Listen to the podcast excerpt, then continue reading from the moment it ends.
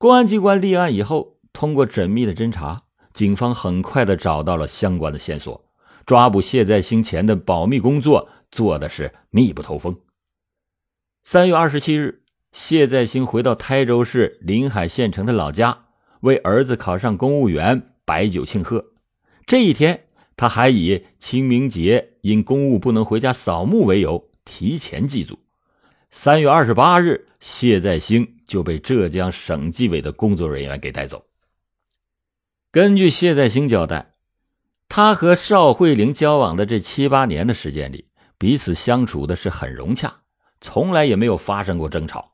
邵慧玲偶尔也会使一些小性子，但是谢在兴只要是稍微哄一哄、抱一抱，他也就不会再计较什么了。邵在兴对邵慧玲的评价很高。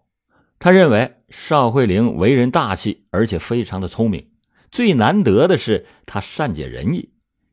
谢再兴也曾经为了邵慧玲和妻子提出过离婚，但是因为妻子有抑郁症，又曾经患过乳腺癌，当时正处于恢复期，邵慧玲就主动的劝邵再兴先不要着急离婚，等你妻子情况有些好转的时候再说。在谢再兴的眼里。邵慧玲是一个非常有个性的人，偶尔会试探自己对她的情谊。在邵慧玲心情不好的时候，也会提出来与谢在兴分手，但是过后还是会和谢在兴继续交往。二零零九年十一月十五日上午，在杭州市西湖区世纪新城九幢二单元邵慧玲的住处，双方发生了争执。由于在出事的前一段时间，邵慧玲曾经参加了双推双考，竞聘某单位的副处级职位，不料在这个期间，居然有人以谢在兴老婆的名义投诉说邵慧玲的生活有作风问题，导致她竞争失败。邵慧玲就非常的生气，一直的有情绪。这次发生争执以后。邵慧玲再次提出与谢在兴分手，并且以自己要交男朋友为名，把谢在兴的衣物整理了出来。当谢在兴把东西拎到了门口，想要离开的时候，当时邵慧玲的情绪非常的激动，拉着谢在兴的手，非得要他说个清楚。谢在兴在一甩手的时候，不小心就伤了谢慧玲的下巴。谢在兴觉得自己也是手重了，于是就上前去抱他。谢再兴说：“当时他并没有主观杀人的意念，因为靠门边，怕外面听见吵架，谢再兴就把邵慧玲拉回到卧室。邵慧玲就开始更加的发脾气，并且拉高了声音。因为当时的房间窗户都是开着的，谢再兴怕邻居听到。”就把邵慧玲往床上一推，没想到邵慧玲的声音越发的尖锐，谢在兴就骑在了邵慧玲的身上，用被子裹压邵慧玲的身体，并且还有捂住她嘴巴、掐脖子的行为。最终，邵慧玲安静了下来。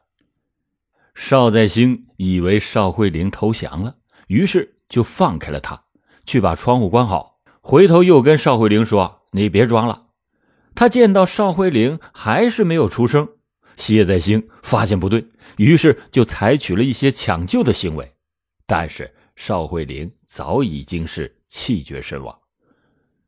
面对着死无对质，谢在兴的交代是否有着虚构成分？是否为了减轻自己的罪责，把故意杀人说成了失手杀人？那就很难说了。谢在兴承认。自己碎尸的目的是为了毁尸灭迹。谢再兴交代，当时他也曾准备要把邵慧玲背去医院，但是考虑到如果要是去了医院，人还是会死掉，这样也会对自己造成不利的影响，于是就打消了这个念头。为了毁尸灭迹，谢在兴找了一把菜刀。在卫生间里边，把邵慧玲的尸体肢解了四部分，然后又外出买了四条编织袋，把尸块分别的装入到袋中。谢再兴就把包装好的尸块以及邵慧玲随身的物品等先后搬入到轿车内，开车返回到温州。在途中，谢再兴想要将尸块沉入到水中，于是他就打电话给他弟弟以及司机等人，准备好钢板、铅丝、绳索等沉尸的工具。谢再兴在获取了工具之后，又对已经包装好的尸块袋子外面又固定了钢板，套上了蛇皮袋，用绳索进行了再包裹，并且在当天晚上把尸块全部都抛入到高速公路温州段梅岱大桥下面的瓯江内，随后开车返回到温州。为了寻找受害人的尸体，省市区的公安机关派出了大量的警力，花了很长的时间。在谢再兴所交代的海域进行捞尸。谢再兴所交代的抛尸地点是位于金利温高速公路温州段梅岱大桥下的瓯江内，因为此地是位于瓯江的下游，江水与大海连接，尸体抛到这个地方，很可能已经受海水的冲击而流向了大海。警方经过了多日的搜寻，都没有能搜索到尸体。后来。又经过谢再兴反复的指认，搜寻人员通过再三的努力，最后在梅岱大桥一处桥墩的旁边的涵洞里面找到了受害人邵慧玲的部分尸体。这个涵洞是当初建设大桥的时候留下的，洞很深，搜寻人员也未曾料想到尸体会不偏不倚的落在这个地方。当初。谢再兴把邵慧玲的尸体分成了四部分抛下，但是抛入涵洞内的只有三部分：双手下肢以及腰身，头颅可能抛到洞外被海水冲走了。经过家属的确认，受害人确系是邵慧玲。二零一零年五月二十四日，杭州市公安局侦查终结。以被告人谢再兴涉嫌故意杀人罪移送杭州市人民检察院审查起诉。七月二十七日上午，谢再兴杀害情妇案在杭州市中级人民法院第四法庭开庭。由于法庭只能容纳三十二人，法院就只允许三家媒体的记者进入法庭全程旁听，其他三十多家媒体的记者和相关工作人员则在中院发布厅。通过数字法庭同步观看庭审。庭审中，谢再兴对自己的杀人分尸行为供认不讳，并且表示非常的后悔。他说：“我是一名双手沾满鲜血的刽子手，我愿意接受法律的处罚。”在旁听席，被害人邵慧玲的九名亲属坐在法庭左边，谢再兴的三名亲属坐在旁听席的右边。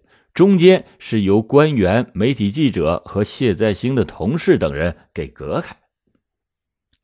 九点二十分左右，杭州市人民检察院副检察长郭志平、公诉一处的处长王玉简和检察官毛建中三名公诉人分别抱着厚厚的六本卷宗走进了法庭。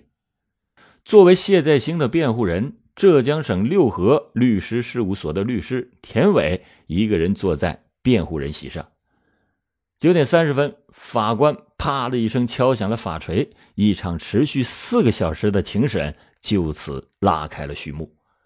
戴着手铐脚镣的谢再兴被带进了法庭，光头、黑边眼镜、黑裤子、白底蓝格衬衫，外面套着一件印有“杭州市看守所零七五”字样的浅蓝色马甲。这与昔日那个意气风发的区委书记相比，眼下的谢再兴显得苍老了许多。他一步步的从门口挪到了被告人席上，双目无神的看着天花板，双手不住的握拳又松开。审判长开始发问：被捕前从事的职业？谢再兴回答说：“台州师专的老师。”审判长提醒他说。我是问你被捕前从事的职业。谢再兴沉默了十几秒以后，用低的不能再低的声音，吞吞吐吐的说出：“瓯海区委书记。”公诉人员读起诉书的时候，谢再兴一直僵直的站在被告人席上。当公诉人念到谢再兴采用捂嘴、扼颈等方式致被害人邵颂桥死亡时，谢再兴的右手不由自主的抽动了几下。谢再兴的辩护律师田伟为谢再兴的量刑提出了罪轻辩护。他认为本案分杀人、分尸、抛尸两个阶段，在杀人过程中认定事实的主要证据是谢再兴本人的口供，缺乏其他证据加以有效验证，而谢再兴的口供也在不断变化中，相关证据还不能达到唯一性。标准不符合规定，请求法院予以从轻处罚。律师还指出，在纪委对其实施双规以后，谢再兴就交代了犯罪的事实，此时还没有进入司法程序，符合自首情节。谢再兴认罪态度一直较好，要求积极赔偿，已经得到被害人家属的书面谅解，所以请求法院从轻处罚。这位曾经是浙江省重点培养的年轻干部，本来有着美好的前途，如今却成为了残忍的凶手，被押上法庭，让人唏嘘不已。二零零六年七月下旬，作为浙江省委圈定的十九名干部之一，跨市交流担任区党正职。六零后的谢再兴由台州市三门县县长调任温州市瓯海区委书记。据说，在谢再兴父亲去世以后，谢再兴指使身边的工作人员悄悄地把消息传开。结果，瓯海区机关和乡镇的头头脑脑们分别的赶往台州临海，前往吊唁的车子排成了长队，声势颇为浩大。而谢再兴也借机收取了巨额的礼金。此事后来被举报，温州市纪委也派人进行了调查。谢再兴以临海的风俗说，如果要做白喜事不收礼金，那会不吉利为由，进行过辩解。但是迫于压力，谢再兴最后不得不退还了部分的礼金。谢再兴当时收受礼金多达几十万元，实际上是很严重的违纪，但最终查处的结果还是不彻底。温州市委机关的一名官员感慨道。谢再兴当时收受礼金多达几十万元，实际上是很严重的违纪，但最终查处的结果还是不彻底。如果当时撤了谢再兴的职，也许对谢再兴是一种挽救，也就不会出现后来如此严重的刑事犯罪了。谢再兴最早是浙江某师范院校的一名老师，人很随和，从政以后起了变化，就比如他对衣着和自己的形象。很讲究，我听到下面对他有男女作风问题的反应以后，曾经还善意的提醒过他，他呢却一笑了之。而台州一名和谢再兴比较熟悉的作家，在他的《曾经的谢再兴，一位谦和热情的好老师》的博文中说，谢老师离开学校到组织部以后，成了台州官场炙手可热的人物。再后来。说到谢老师，大家都会扯上那位比他小十五岁的三门县原团委书记邵慧玲。那一年，三门有一个活动，邀我去当评委，邵慧玲也在。邵慧玲的气质一般，但是皮肤白皙，跟头发已经显得稀疏的谢老师相比，显得十分的年轻。谢老师这些年始终是没有办法跟妻子步调一致，想离婚还离不得。导致情感的沉沦，他把感情寄托在了另一个女人的身上，奈何这个女人的野心太大，要的太多，要了钱，要了权，还要名分，把谢老师逼向了不归路，最终也误了青青性命。这个作家认为，谢再兴之所以有如此的下场，是因为谢老师这一生遇到了两个错的女人。无独有偶。邵慧玲的一位校友认为，正是邵慧玲和谢再兴一场错误的相识，所以导致了邵慧玲的悲剧。这位校友说：“闭上眼是你年轻少时青葱的脸庞，可如今却不知你魂归何方。你这般冰雪聪明，却在错误的时间碰见错误的人。”当然，谢再兴的变化并不是突然的，随着地位的升迁，他的胆子是越来越大。这和他包养情妇直到肢解情妇尸体的行为不能说是没有关联。二零一零年八月三日，杭州市中级人民法院对谢再兴涉嫌杀害情人案作出了一审判决，谢再兴被判处死刑。好了，感谢您今天收听老欧讲答案。老欧讲答案，警示迷途者，唤醒梦中人。